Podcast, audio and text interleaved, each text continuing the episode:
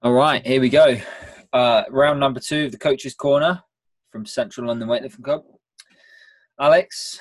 Nice. I got quite a few questions here. I don't know how many we'll get through, but again, just let's go, really. I mean, we had 5 last time and it ended up being like almost an hour, was it? Well, to be fair, we did keep diverging. Yeah. I'm going to try and stay on topic. That's my goal for this this chat. I'm going to be as obtuse as I can. So the first one comes from my boss, from Connor, which is how are you adapting your training? What does training when lockdown is over look like? So this is weird. I'm going to get you to answer your own question. Oh, you want me to answer my own question? I mean, a lot of the stuff that I've been doing is like very mixed bag.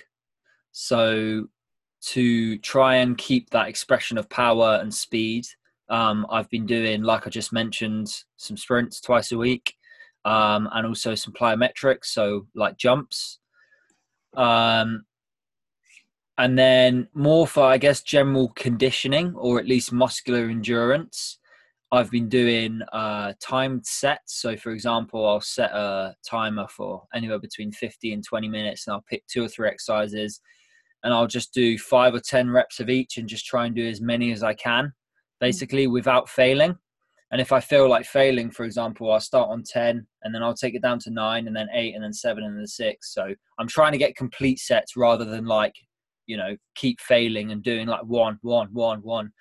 But then I'm also conscious that with weightlifting, obviously I'm doing the speed and the plyo work. There's very limited amount of strength that I've been doing. Like muscular endurance is great, but it's difficult to then translate that back into when we're actually going into the gym. So I've also been doing some yielding isometrics and some overcoming isos. So essentially like grabbing a towel and just doing a movement like a push-up or a rack pull, but just like pulling against the towel instead, just to kind of simulate that max force production against the towel.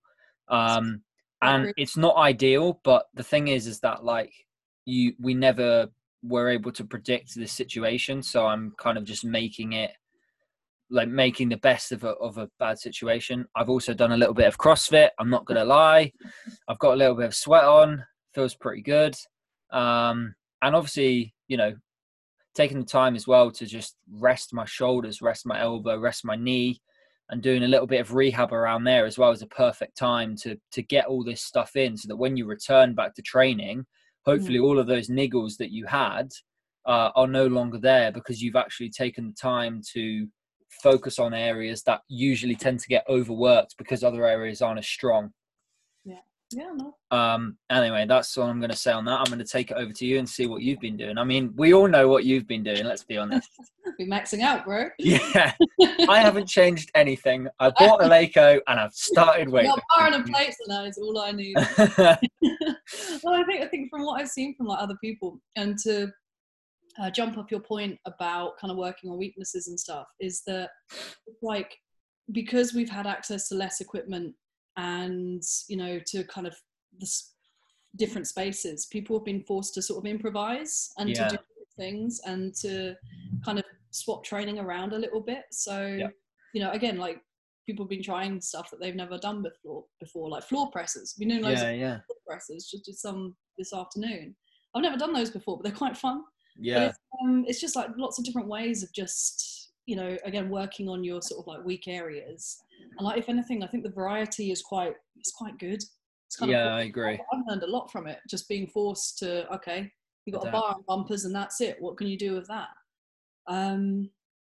So yeah, no, I think it's been decent. I think like a lot of people as well, you know, having been like, you know, either their hours have been cut or they've been furloughed, or, you know, studies have gone virtual, that kind of thing. They've suddenly got a lot more time. So, you know, you're seeing like a lot of people, put, you know, just what else, if you're in the house all day, what else are you going to do? You know, you head out to the park, you know, get some exercise in the park, do some work at home, that kind of thing. So I think like, yeah, from what I've seen, it took a little while for people to get adjusted. But yeah, it's been kind of quite interesting. But yeah, no, yeah. I've just been, my training, I've tried to keep it, it's very similar to kind of what I was doing, but I'm obviously limited by, you know, just kind of the range of the equipment, and that sort of thing. But I've been trying out new exercises that I haven't done before.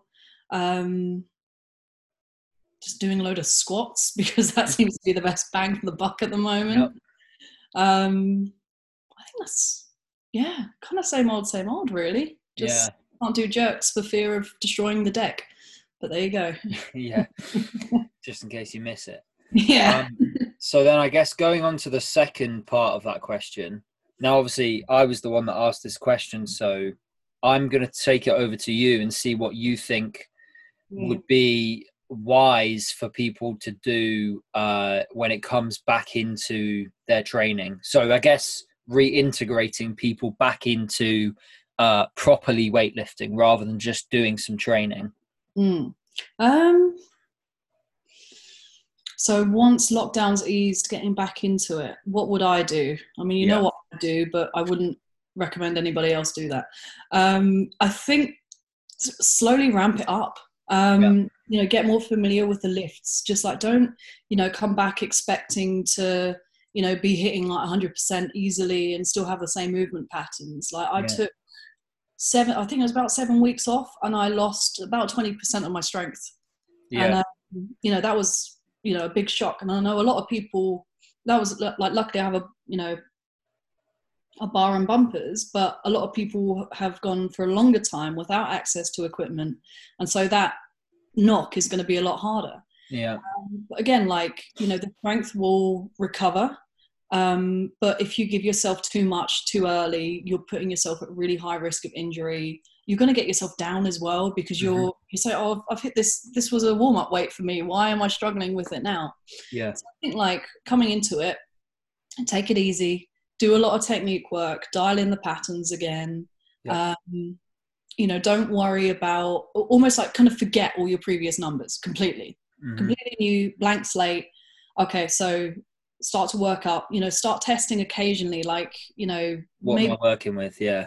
Yeah. Yeah. So like, you know, keep sort of testing like every so often, but not, you know, you don't want like RP10 or like 90% plus. No.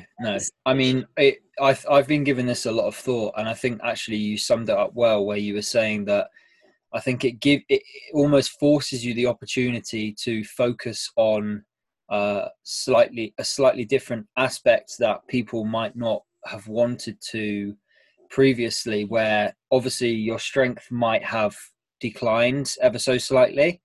It's difficult to measure that because obviously strength can vary day to day, week to week, month to month. Like, you know, even if you're training, you might lose, like you just said, 20% of strength from one day to the next. Yeah. But obviously you are in a specific detrained effect to weightlifting. You might have been training, but it's not weightlifting. So what all you're looking to do is just reintroduce that novelty that you haven't done over a period of, say, anywhere between 2 and 4 weeks. Yeah. And I think obviously it's going to be quicker for some people. It's going to be slower for some people, but that's where kind of, you know, knowing your body and knowing what is right and what isn't right. And exactly like you said, I, for one, probably wouldn't take anything above an RPE8 for at least 2 or 3 weeks. Yeah, I completely agree. And I, honestly, I think I would stretch that out for at least 4 weeks, to be honest, because like you're going to be so detrained that everything is going to be, I mean, obviously I'm speaking hypothetically if you haven't been training, but even if you have, you know, it's going to take quite a while for you to get used to the delayed onset muscle soreness that you're going to have. Yeah, that first week, everything's going to feel so weird. Like your brain is going to be like, what the hell is a snatch? Yeah.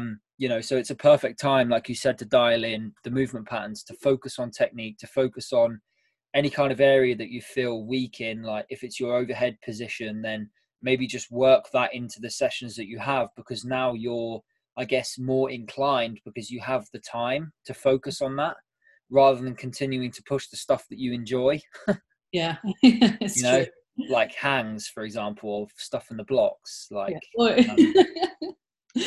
But yeah, no, I think like for myself, it's, I'm coming towards the end of my 4th week, and now my numbers are getting, you know, between like 90, 95% of what I was previously doing. But obviously I've had, you know, I've been like training quite frequently and quite often. Yeah. So I would, I think for most people, you should probably expect between like, you know, 4 to 8 weeks, 1 to 2 months before you're back to 100%. Yeah. Like, yeah. Yeah. I think the thing is as well on that is, sorry, just to interrupt, but like to not put pressure on yourself. Cause like, if you say to yourself, I'm going to snatch my max number in 2 months, yeah, it's a good driver, but at the same time, you've got to be careful how much like stress that's going to put you under if you're pushing yourself from a detrained state to the maximum state of fitness that you were in to hit that number in 2 months. Yeah. So like you just said, like kind of wipe the slate clean and just say, you know, every day, take it as it comes. You know, if something doesn't feel good, maybe don't push it as much. If something feels good, maybe just take it up a little bit more. But what we're not saying is in the first 4 weeks, I wouldn't expect anyone to go anywhere near to a maximum amount of weight. Yeah. Maybe you could work up to like a squat or a pull or something that's a little bit less technical in 4 to 6 weeks. But for weightlifting specific movements, snatch, clean and jerk, I think it's going to take a little bit more time to just reintegrate yourself to get used to the amount of stress that your body has to handle whilst performing those movements. Yeah. I'd say, yeah, just come into it again, just try and forget your previous numbers and just look forward to each training session, you know, if like, because you will see that climb from week to week is almost quite drastic. It's almost like beginner gains all over again. Newbie gains. So I'd say, you know, just like don't think about everything before lockdown. Just think about what you did last week, and you know, just try and like have a better session or have a better week, and then just use that and build from that. Yeah. Cool. But yeah. All right. Let's just go through the list. Got one from Keeley, in a similar vein. How to move past a plateau? I mean, that's quite a big question in itself. I think to keep it simple, because obviously there's a lot of things that you could discuss as to why you're plateauing, whether that be technical, whether it be strength-based, whether it be like mental, that you have a mental block when you get to a heavy weight and you think, oh, I can't do this. Yeah. I think for the most part, generally plateaus will occur when there's a deficit in either strength or technique, or like I said, if it's your mental aspect that needs work on. And I think it's identifying what you need to work on the most to reap the most amount of reward from that.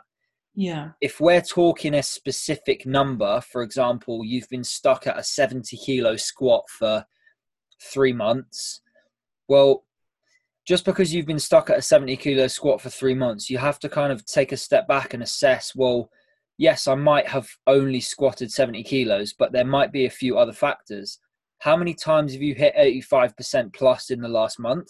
That will also accrue to, you know, the intensity that you're trying to drive. How much volume are you doing in one session within a given percentage? Again, is another marker of how much volume you can accumulate, i.e. how much stress your body can handle in training. But I think the other thing as well is subjective. How fast is it moving? How nice does it feel? How smooth does it feel?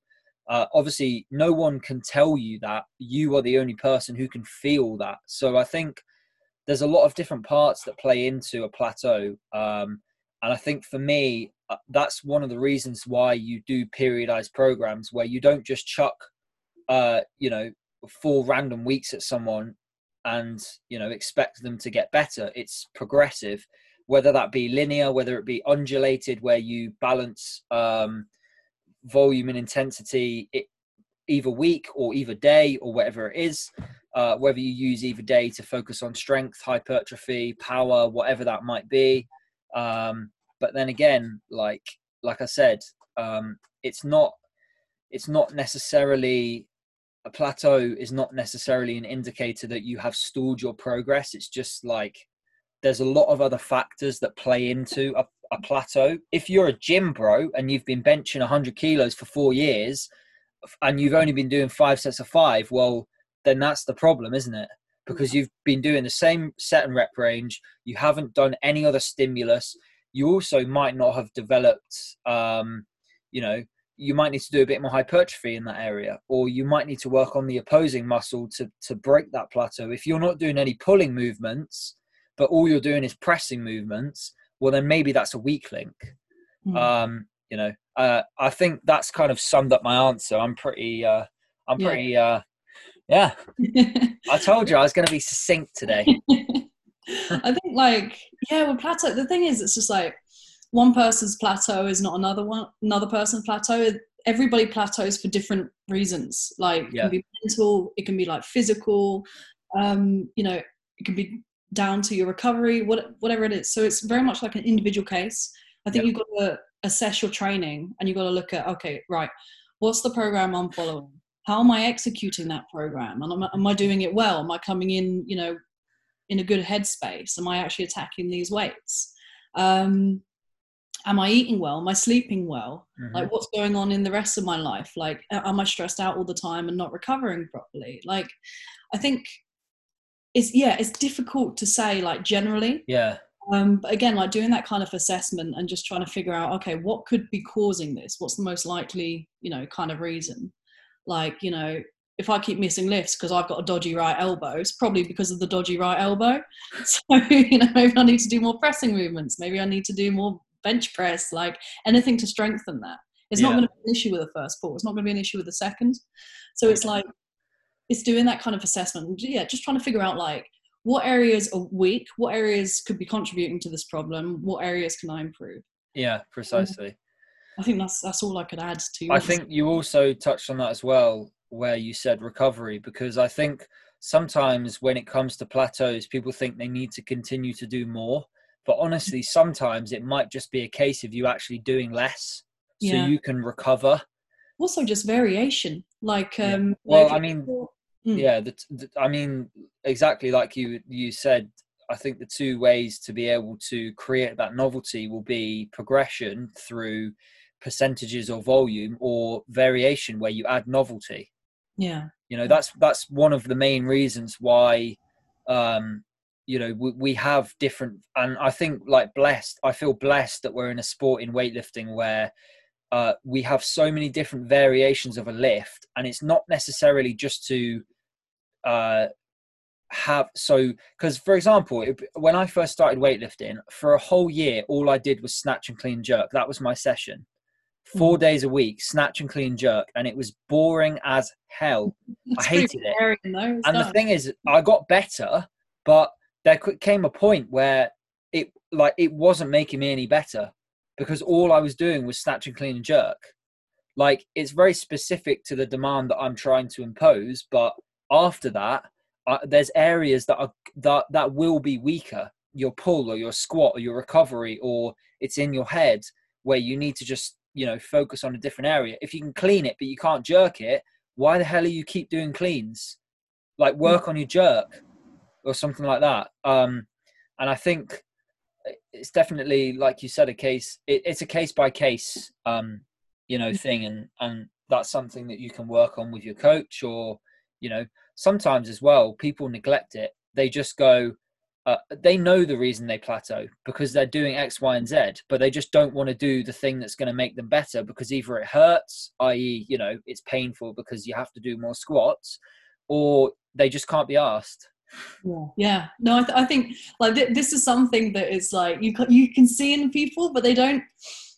It's like they don't want to admit it to themselves. It's like, I know you're intelligent enough to know why you're not improving, so just get over it. Yeah. Just admit it. Admit that you need to actually do your accessories. Admit that you need to turn up on time. Admit whatever it is. Yeah. And, I think like that, but that can be really tough. And I think that's definitely a skill that takes a little bit of time to learn. So like, you know, if you can, you know, first thing, if you can be honest with yourself and then, you know, again, just try and get rid of the emotions, try and get rid of any guilt or shame or any nonsense that's attached to it. And just say, you know, right, I'm not improving in this area. This is the reason for it.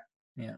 Now, do I want to do anything about it? Because, you know, maybe you're quite happy, you know, you're stuck at 100 kilos, but you're actually kind of happy with the work that you're doing and you're happy with your numbers. Like, you know, maybe you're happy on that plateau. Like some people are, but they still say, oh yeah, I want to improve my squat. Or just like, we'll just pick one. Yeah. It's kind of like troubleshooting with a computer, isn't it? Like your computer crashes. The first thing you do is turn it off, turn it back on again. The simplest thing. Next thing is it turns on, you give it a whack, it turns on, but then it shuts off again. And then after that, you have to find out a little bit more complex way to do it. And then eventually you ring someone who knows what they're doing and they go, oh, it's just this. And you go, oh, fucking hell. Well, that was all right then, wasn't it? It's exactly the same thing. No, it's true. It's like, you know, you do like, you work from the easiest fix. And then you start exploring the kind of, you know, the more obtuse and, you know, strange avenues that might produce a fix, but also might not. Yeah. So if, for example, going back to that example of having the bodybuilder, he's doing 5 sets of 5, maybe he needs to do 5 sets of 6 or 6 sets of 5, but only once a week. And if that doesn't change, then maybe change a different variable. Yeah. You know, maybe drop the reps. And so you can do a little bit more weight and then add another session where, you know, you're focusing on a bit more volume, or just have a little bit more frequency where rather than doing one massive session, you split it 2 or 3 times over the week. So you are actually being able to do more volume over those 3 sessions rather than just cramming it all into one session. Yeah. Anyway. All right. Hopefully that, I think that answered the question, to be fair. I mean, we won't know because Keeley's not on this call. It's 4 a.m. her time, so I'm not surprised. So I got another question from Beth. Did you want to ask a question, Beth?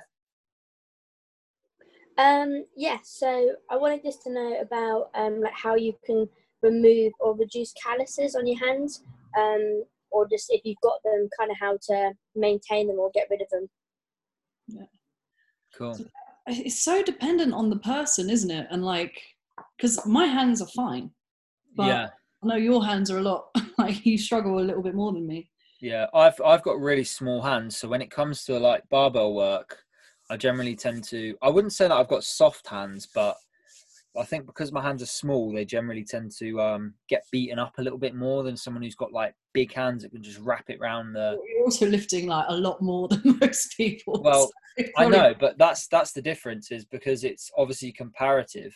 Because it's not like I'm just going to go from 80 kilos to like 200. Like it's now, obviously I've had the time to build up that resilience to the weight. I think it is an interesting question, you know, because I don't actually think I've really thought about trying to make my hands, I guess, calloused. Yeah. I think it kind of just happens over time to the point where, because you are handling a barbell 4 or 5 times a week, it's basically your body's way of adapting to, you know, the stress that you're giving your hands. Mm. It's not to say that some sessions I'll use straps, just because sometimes grip is a limiting factor. And I'm not saying to use straps all the time, because otherwise you're not going to develop any grip strength. But I think really by like doing the actual thing that it is that you're trying to focus on, I think that's what's going to help the most. And I mean, obviously we're not really talking about grip here, we're more just talking about calloused hands. But for me, I think it just happens over time. I'm not really sure. I mean, you could try and rub your hands over a cheese grater or something, but I wouldn't wish that upon my worst enemy, like that.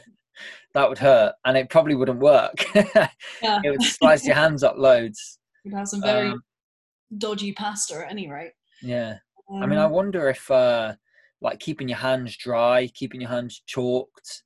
This is one thing that I really notice, because the weather's been a bit, like sometimes it's been really hot and humid, sometimes it's been a little bit cooler, And on those days where it's really warm and humid, my hands get beat up so much more than, you know, on the kind of cooler days. And I'm sure it's to do with they just sweat a lot more. Yeah.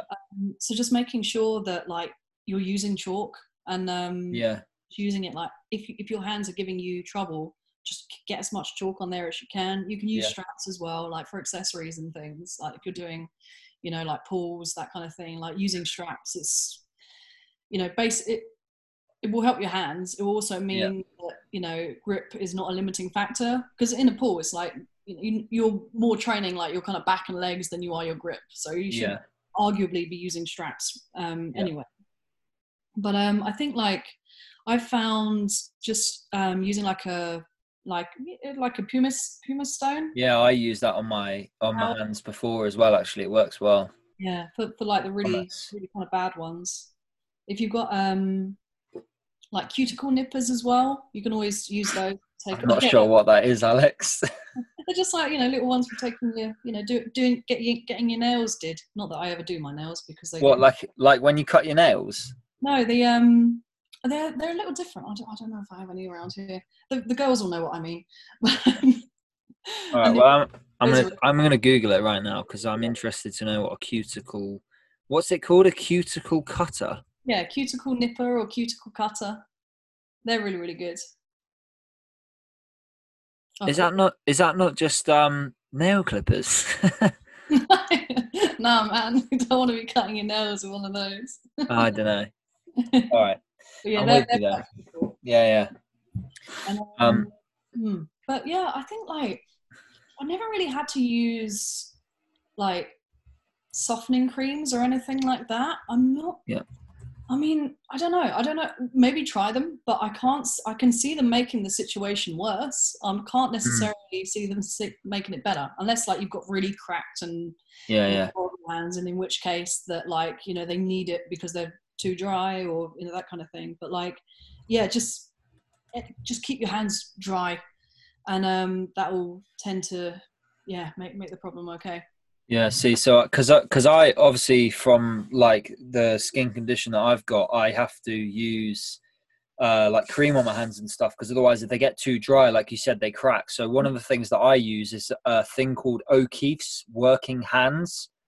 And they've got a couple of different varieties. I think now you can buy them in supermarkets and stuff, but it's basically just like a really thick balm that you rub on your hands, and it basically helps like the hands, I guess, soak up, because it's hard skin, like really hard skin on your hands. So I'd say keep your hands dry.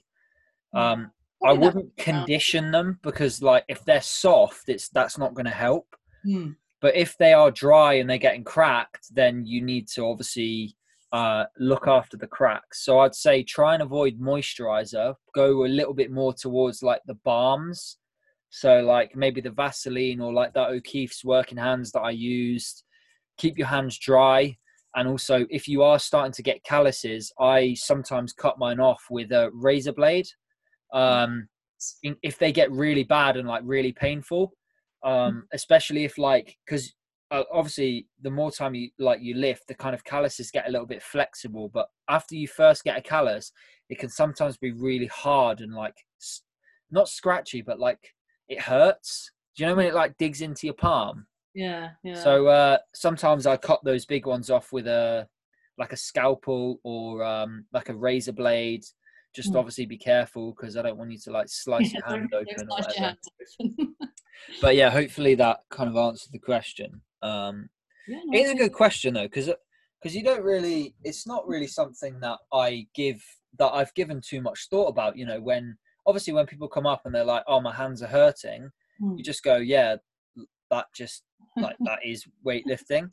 You just like, you know, but obviously it's definitely something that everyone suffers with at one point in weightlifting, because inherently you're handling a barbell 3 to 5 times a week, and you're using your hands. So I think as well, it's a really useful thing that I keep in just my weightlifting bag is kinesiology tape, or just K tape.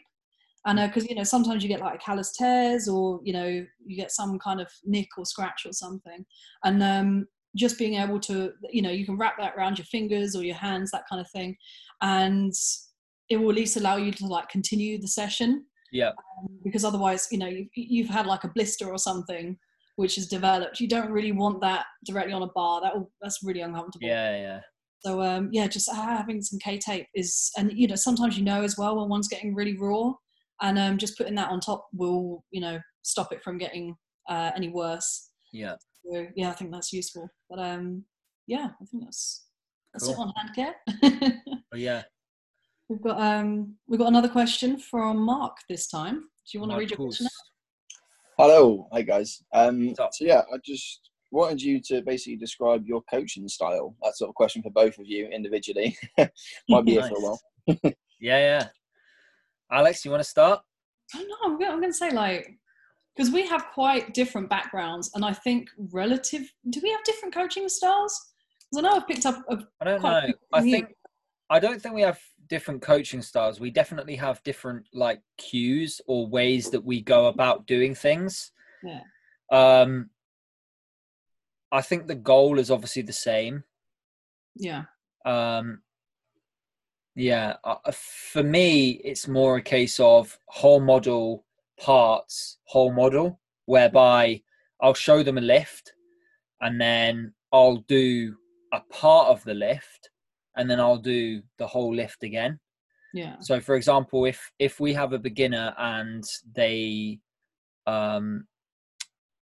they're going through a hip snatch, for example, I would show them a hip snatch the good way. I would show them a hip snatch the bad way. And then I would then show them the hip snatch a good way so that they can see what's good, what's bad, but then what's good. Yeah. And I think like over time, I used to be one of those people where I used to always shout loads of things at people, like hips through, elbows up, big chest, like all those sorts of things. But like over time, I've realized that actually sometimes people need to just have a drill and just figure it out themselves. Oh. And for the first couple of years of coaching, I used that, a lot of that stuff on you, and you were actually like a perfect guinea pig because I figured out what worked well and what didn't, and what works well for you. And I think this is one of the, like, I've noticed the way that you coach is you like to go through things very systematically, where your brain, you need to understand why you're doing it that way and why it should be done in this order and how that's going to help you. Whereas for others, sometimes all they need is, you're going to do this drill. This is why it's going to help. This is why, this is the good one. This is the bad one. This is the good one. Are we good? Here's the barbell. Crack on. 5-10 minutes. You know, if you need me, come grab me. You know, some people need obviously a little bit more guidance. But yeah, it is an interesting one because I don't know if I have a specific type of style. I think the best coaches, and I'm definitely not saying that I'm an amazing coach, but I think the best coaches you'll see will steal loads of different things from different coaches that work really well. But what you'll also notice is that they don't have one specific coaching style for their club. They'll have one model for the club, but it doesn't work for everyone. You know, you have a technical model in mind to shape what it should look like. And then you have to understand that everyone is very different, but also some people don't respond well to do X, Y, Z, no, do X, Y, Z, blah, blah, blah. Sometimes you need to just show them and just let them do it. And then their brain can figure it out. I think that's so important. It's like weightlifting is not, you know, you have to just have a play. You just have to practice, and you need to give people that opportunity to just have a bar and just mess around. And because it's like, yeah, you can say something, but like they've got to experience it to actually understand it properly. And so it's, you know, obviously people get that. I think, yeah, so she said, like, there's so many individual differences. And I think like really good coaches will kind of understand that individual. Okay, what works well? What doesn't? What do they understand? What don't they understand? How do they like to be coached? Like, do they just want, you know, just more pull, or do they want to have to understand like why the pull is important? Like, you know, are they more technical, or are they just, you know, focused on the movement? Yeah, it's Yeah, I think it's, as you say, it's like, you know, having that kind of technical model, because I think there's always this raging debate as to like, oh, you know, what's the best approach for weightlifting? You know, where should the balance be at this point? You know, that sort of thing. And I think like each coach will probably have their own opinion on that, like what's arguably best or what model they should follow. And then, you know, it's a case of kind of teaching people that model, but also allowing, you know, if some people just move in a slightly different way naturally, or just have like, you know, strange things that work for them, just kind of like, you know, leveraging that and just understanding that, you know, hey, that's, you know, that's just how they do it. That's how they do it best. But I don't know, for myself, I think like I've always been, I like the technical aspects of lifting a lot. And I think it's really important. Like if you want to be a good lifter, it's not just important lifting, but you should understand why you're doing a certain thing. Yeah. It just allows you to kind of connect different concepts and, you know, to really kind of get the most out of the movement and therefore to lift the most weight. So, but obviously like people kind of catch that at different rates. Yeah. I definitely take, it's just a bit of a shotgun approach. It's, but you know, it's as you say, like, you know, here is what a full snatch is like. We take it, you know, we strip it down, we work on it in increments, we build up on those increments. As we go along, I will be explaining why we do a certain thing, why we don't do a certain thing. And just trying to give them that kind of like holistic understanding of, you know, of the movements themselves, not just this is the right way to do it, but this is the right way to do it. And this is why this is the right way to do it. Yeah. But if that doesn't work for you, then hey ho, you know, let's find a different way to do it, because that's obviously not working. Love that. But that's the thing. I think weightlifting specifically is very similar to like, for example, how you would learn how to play a musical instrument. And this is kind of one of the things that I learned when I was playing drums. It's a technique called chunking. For example, like you would play a note, or you would play a beat, and then you would then play another beat, and then you would go back, play that first beat, and you would play those two together, and then you would play the third beat, and then you would play all three of those beats together. So that essentially you're taking each chunk bit by bit, and you're just building and building and building and building. So you'll see a snatch, and then you'll go overhead squat, snatch balance, turnover, hip snatch, hang snatch, snatch, or however you want to do it. You know, some people like to go to the floor, and that's absolutely fine. Like top down, bottom to top, you know, what works for people. You know, some coaches prefer that. I always prefer top down, just because I'm more bothered about the end result. But then I noticed that in a lot of people, actually the first pull is the issue. But for me, I'm just like, well, you know, it works really well in terms of just getting them to understand what position they should be in overhead, which is essentially the most dangerous position. If you don't get this right, then it doesn't matter, you know, if your back is a little bit rounded off the ground. If you can't catch the bar here, it's going to land on your head. And there's a lot more issues involved around this part of the body than there is. Obviously, people with back issues might tell me different, but I would argue that if you have a bar land on your head and it gives you concussion or something even worse, then I think that might be a little bit worse than maybe just. Yeah, it's interesting because, like, you know, again, you're kind of working from the top down because you're targeting the most difficult area and the area that people need the most practice in, which is, you know, again, arguably the catch first and foremost. Which is, again, totally valid way of doing it. Like, I really like a bottom-up version simply because it's like, it's more kind of sequential. Yeah. And it's like, you're never going to have a good third pull if you haven't got your first pull in order. Yep. But it's like, there's no, you can argue for either way, you know, and neither is more right than the other. Yeah, well, we could argue till the cows come home. They're both it's exactly the same. It's the same end result. Yeah, this is it. It's like, what, you know, who the process only matters in relation to the end result. What is the end result? Are they snatching? Are they cleaning? Are they cleaning jerking? Like, yeah, exactly. I think in competition, if we steer away a little bit from like training coaching or like practice coaching rather than competition coaching, Yeah. I think that's a different side of coaching, because yeah.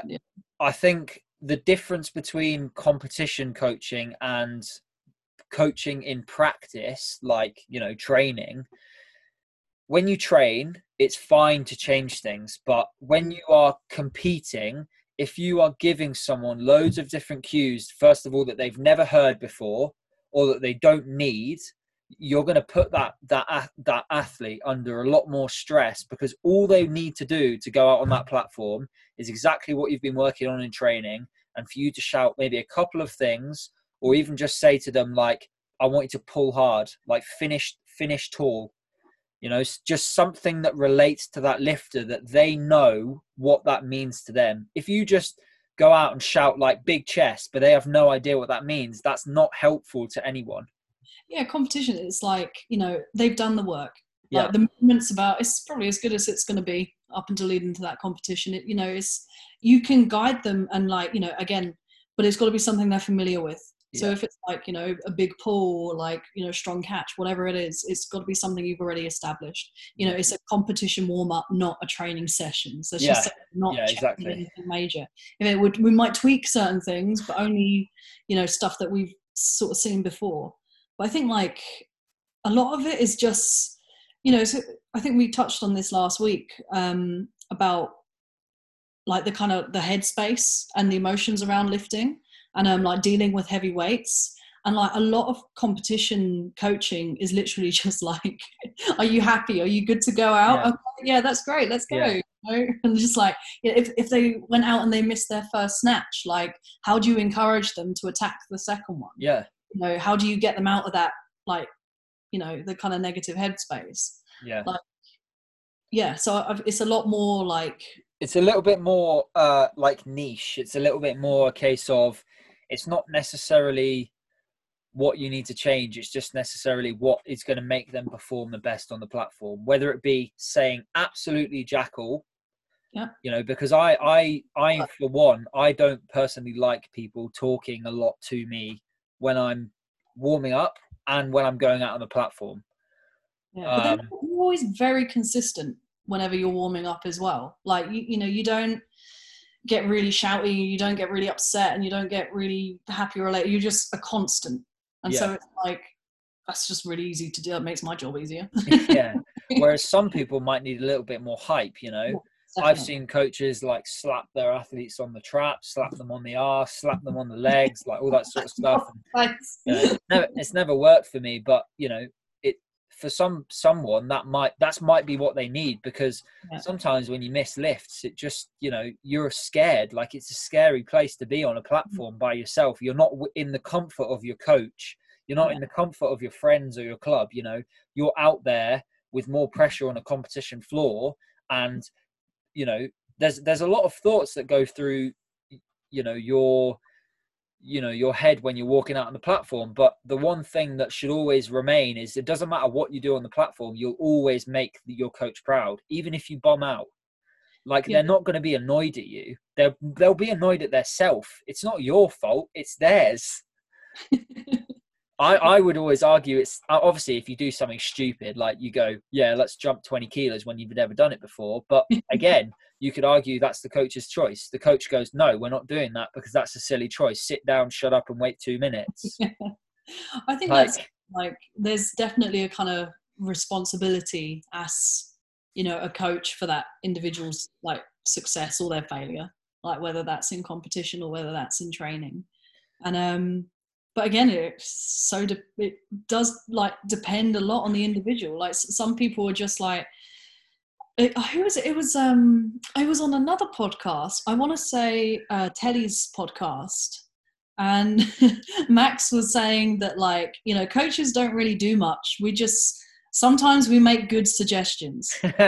But that's it. It's like, I can't force you to make that lift. I can't force you to go to training. I can't force you to go to competition. It's like, you know, all we can do is encourage and suggest. Yeah.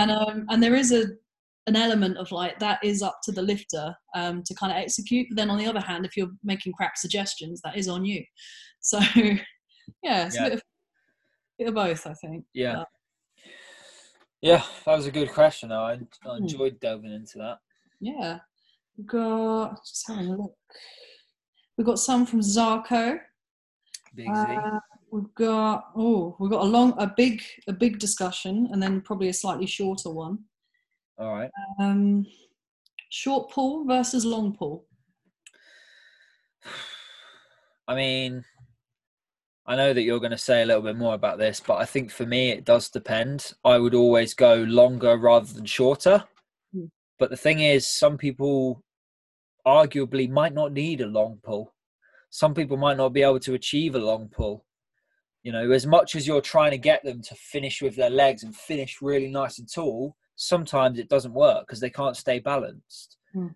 As ideal as that might be in your head, thinking they have to be in this position, why do they have to be in that position? If they can't get in that position, it's either a case of you try to strip it down to get them in that position, or they physically can't get in that position because they finish with their legs, and you know their legs are really strong and their upper body like noodles, so they just finish with their legs. So I'd say it depends. That's my answer. I'm not going to go any deeper into that. All I'm going to say is it would depend, but I'm more an advocate of a longer pull over a shorter pull. Yeah. I've been doing some, because this is something that like I was looking at in my lifting. It's basically like, you know, what can I tweak? And the pull was something that I wanted to experiment a little bit with. So I've been like, again, playing with like the timing and like, how long to pull for and how hard to pull, that sort of thing. In conclusion, it depends. Yeah, exactly. Like, you know, I think, yeah, that's basically what I found. Great study. Yeah, great study. Right, next question. So, Marco, he's got another question. No. So, I think the European, right, again, big generalizations, but like generally from like kind of European lifters, Russian lifters, that kind of thing, you'll see a lot more sort of hip extension. Their arms aren't quite as active as, say, Chinese lifters, where they teach, I believe for the clean, it's up to the navel, and then for the snatch, it's like up to the sternum. Yeah. Which is really high. Like, but I wonder if it comes down to just physiology and just like differences to a degree.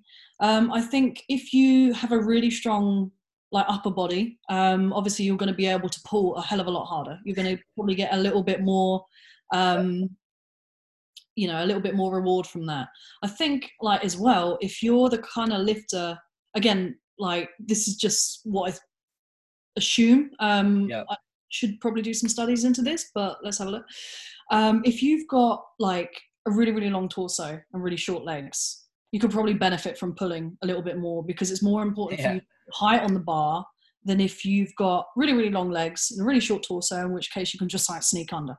But, you know, in which case, in the former case, more of a pull is probably, you know, more useful, whereas in the latter case, it's probably not quite as necessary, or at least to the same degree. You know, again, the kind of strength of your upper body, you might find that like guys generally have stronger upper bodies relative to their lower bodies. So they might be able to pull harder and for longer. Whereas for women, they've got stronger legs compared to their upper body. So it might be less so. Again, I think just try both, see what works for you. I don't think it's like, we've got these two extremes. We've got like really, really long pull, really like almost no pull. And I don't think that one or the other is necessarily the best. I think there's some middle ground there. And obviously, to a degree, that's going to depend on the lifter. I've found like just a little bit longer has helped my lifting. So I think it's definitely something that people should try out. I think like, I can only speak for British weightlifting, but like a lot of people just think that the arms don't do anything. You know, the arms are like chains, the arms are like ropes. And it's like, yes, but actually no. You know, you want to get every little advantage that you can out of the movement, you know, and if, you know, pulling on the damn thing is going to give it an extra inch or two of height, do it. For me, I think the pull with the arms starts when you come past the knees, where you're pulling the arms in and then up. Rather than just you extend and then you pull, because it's too late. Then all your arms are doing is just floppy, like you said. All you're going to do is just, you're going to slam the bar up and then you've got no tension in the bar. But what you are doing is obviously you're pulling under from here. And then, you know, the only tension you've got is when you go wham like that. But if you can go, it's a lot stiffer. Thinking more about that. If you look at Lasher, Lasher is a perfect example of that because he has tension in his upper body the whole time, even through his first pull. Yeah. If you've watched it, it's correct. And his arms don't bend early, but he's got so much tension in his upper back and in his shoulders. But you'll also notice that he's rounded. But I don't understand how he does it. It's perfect. It shows in his snatches and in his cleans, you know. He's the best snatcher, well, arguably. I guess not pound for pound, but in terms of weight on the bar. And he's the best clean and jerker. Yeah. Not pound for pound, obviously. Don't quote me, but I'm talking weight on the bar. I'm not talking pound for pound because let's be honest, he's 170 kilos. Yeah. But he's a big boy. But yeah. And I'm not saying do like I do because I definitely don't pull long. I'm a very short puller. But the thing is, I think it works for me. Yeah, I mean, some people might argue that I could do benefit from more pull, and I would agree with you. I could definitely benefit from more pull, but guess what? I finished with my legs. I still managed to get under it, so I'm pretty happy with that. For my lifters, that's a different story. Do as I say, not as I do. Exactly. But like, no, but I think this is it. It's like, you know, I could tell you to, you know, pull more. Pull harder, like, and give you loads of exercises for that. But I think people, after you know, enough time in this sport, they figure out what works best for them. Yeah. And, you know, like, you can do all the drills in the world, and for whatever reason, it's still better if you just like sneak under that bar. That's just what's going to get you the most weight. You know, that's what works for you. So it's like that's one of those kind of individual, you know, differences. Again, you're probably maybe towards, you know, the kind of like less pull side of it, whereas some people might be towards the other end. It kind of depends, really. Yeah. But it's like there's that trade-off between putting height on the bar and getting under it in time. Yeah, because how much height do you want to put on the bar? Because, like, yes, the emphasis to extend and pull is to get to have the time to get under the bar, but if you're giving yourself too much time, well, you lose it behind you. Yeah.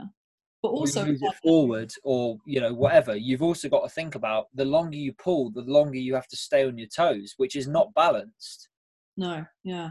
Yeah, it's difficult to kind of maintain. But yeah, no, I think it's like, yes, it's like at what point, like I could carry on pulling on a bar for as long as I can, and then like suddenly I've run out of time to drop under it. Yeah, or, you know, there's a difference between pulling up and pulling under. Yeah, I mean, you could do the frigging longest pull in the world, but if you can't get under it, it's not a snatch, is it? No, like, who cares? Like, well done. You know? Be like this. Oh, I was so close. No, you weren't, mate. That was a pull. That was a high pull, not a snatch. Yeah. So yeah, I think it's kind of like bearing that in mind. That it's like, okay, yeah, you know, pulling it is important, arguably, but what's more important is actually getting under the bloody thing. So yeah, with emphasis on extending. Yeah. So yeah, it depends. Yeah. Yeah, exactly. Let's just go back to the first answer and say it depends. Yeah. I don't know why we left it at that. Yeah. Anyway. Yeah. Cool. Have we got time for one more? I reckon so. We've got time for one more. Go on, a quick one. If they want to go, you know what? You can go. Nobody's stopping you. It's a free country.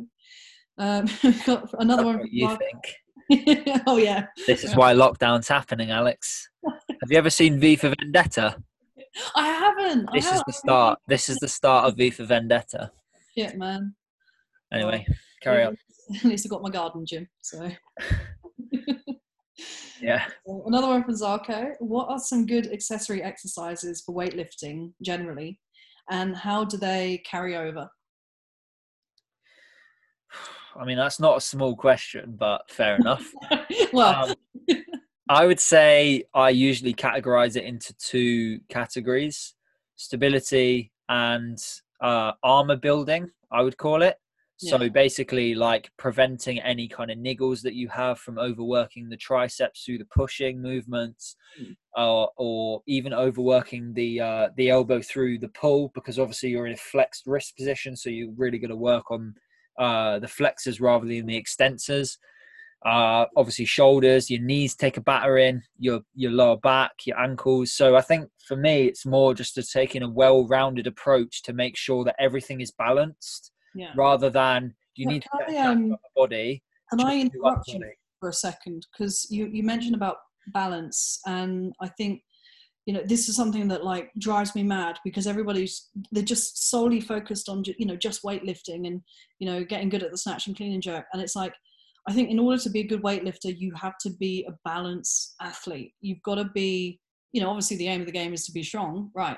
But how do you achieve that? Is it just snatching and clean and jerking every day? Well, you know, there's got to be, you know, if your lower body's lacking, work on that. If your upper body's needs work, work on that, that kind of thing. So yeah, I just, you know, just take stock of where you are and just, you know, work on being balanced, well-rounded. Yeah, precisely. But yes, absolutely, because just because weightlifting, you know, is basically all legs, you know, it is obviously upper body, but it's basically all legs, let's be honest, doesn't necessarily mean that the only thing you should work on is your quads, your hamstrings, your glutes, you know, or your calves. You still need to work on your upper back, you still need to work on your shoulders, your elbows, your triceps, you know, your forearms, your grip, even your chest. Tighten your chest. If you keep losing it behind, maybe you need to stiffen up this pec a little bit. So what do? You could do single arm presses. You could do single arm dumbbell presses, whatever it might be, just to sort of stiffen up and keep that shoulder nice and compact and tight. So like I said, I think it's striking a balance, but also having a, like, some kind of stability aspect in there. You know, whether it be like single leg work, for example, is stability. You know, you're still getting accessory movements. And honestly, a lot of people will say this, and I know that I give split squats to absolutely everybody, but genuinely split squats are the best variation of a squat outside of a squat that I could ever think of. No, I completely agree. Any variation of a split squat. Maybe not, like, I do like walking lunges, but I don't know, I feel like it's more just a case of like, it's, I don't know, it's just that they're just pain to set up. That's what I hate. Yeah, you but know, also they're just like really painful, and also you can't really use a lot of weight, and you know, it takes a lot of space, and you know, it hurts your glutes, and I don't really want that. I'd rather just put more weight on the bar and do more reps. At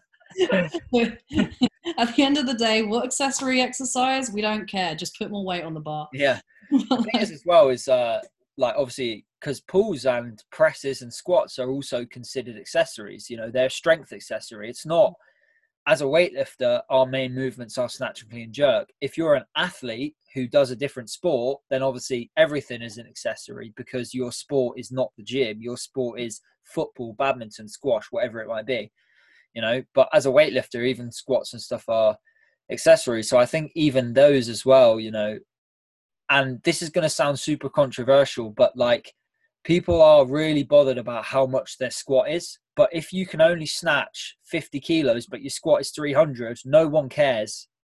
Literally no one cares. It's impressive to you. You know, I'm not going to take that away from you. You squat 300 kilos. That's bloody amazing. But in weightlifting, you can only snatch 50 kilos.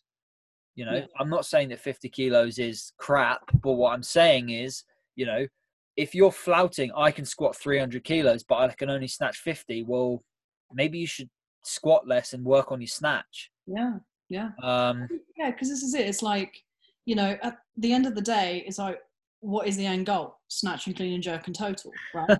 So, you know, like, everything else is just fluff. Everything else is a means to an end. I don't care how much you bench. I don't care how much you squat. I don't care how much you pull.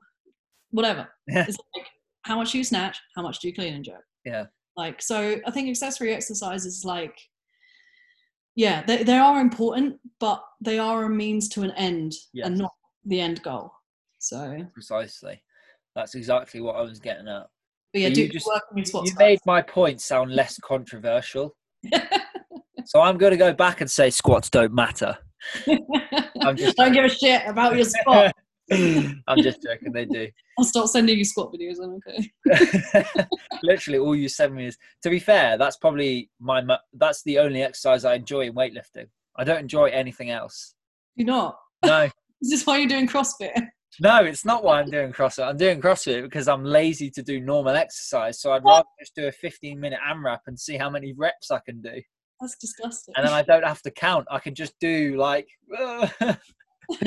Fair enough. And then they're like, yeah, but how do you measure your progress? And I'm like, can you see this puddle of sweat on the ground? Yeah. That's my progress, sir. Bringing out your clothes into a little Pyrex, you're measuring sweat you got this session. Yeah.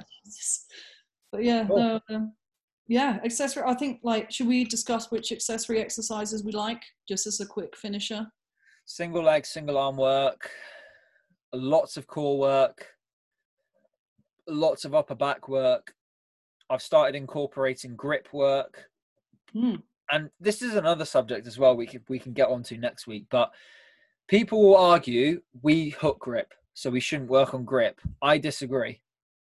Yes, I completely disagree with that, because although we are hook gripping, you're still gripping the bar, but you know, if you're hook gripping, you squeeze your wrist and all you're getting is a lot of work through your flexors, which is a lot of the reason why weightlifters tend to get elbow pain and also potentially shoulder pain, because they're gripping the bar through just their thumb and their index finger and their middle finger, but they're not actually working, you know, the other side, like the extensors. And there's a lot of studies that have been shown to suggest that grip is like a good predictor of how strong you are.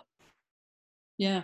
And I think it's definitely a missing link in a lot of people, where if you've ever felt like, you know, you're lifting a bar off the ground and you think, fuck me, this is heavy, you know, you know, it's not just because you're, you know, inherently maybe like a little weak in the upper back or weak in the legs, whatever it might be. It might also be because your grip is weak, where you feel like you haven't got a good hold of the bar. No, definitely. Because there's, I think there's been a couple of studies that have essentially shown, you know, what you're saying is that, like, once your grip starts to go and your body realizes that whatever you're hanging on to is you're about to let go of it, it reduces your force output to quite a measurable degree. And you know, you've probably felt it when you're deadlifting. It's like, you know, the moment that bar starts to unroll, you're suddenly not moving anymore, because it's like, you know, it's almost as if there's just a switch that's flipped. Yeah. So yeah, I think it's like, obviously the more grip strength you have, the more confident you're going to be with the given weights. You're not going to have, you know, that issue, and you're going to be able to, you know, output as much force as you can. But also, like, you know, if hook grip was the be all end all, then we wouldn't need these straps. Yeah, exactly. Yeah. So, you know, there's definitely advantages to be had from grip work. Definitely. I think, yeah, it's just like, it's balancing everything as well. It's like, you know, if you spend half an hour doing grip work, you know, every session, it's like, well, what's the most bang for your buck? You're going to have Popeye forearms. You're going to have Popeye forearms. Popeye snatcher, but you know, it's probably not very like... You're never going to lose that bar, but you might not. You're snatching off the plates rather than off the bar, because you're just. No, it's definitely not legal. No, I don't think that's legal. There's one way to find out, though. I'm not trying that. I don't even think I could do that with 40 kilos, mate. That would, yeah. That's an accident waiting to happen. Definitely. Yeah. Cool. Hopefully, we aren't covered. We covered quite a few questions there, which is good. Yeah, we had 6 questions in total. So. Yeah, solid. All right, should we wrap it there then? I think that sounds good. Sweet. Guys, thanks for coming again.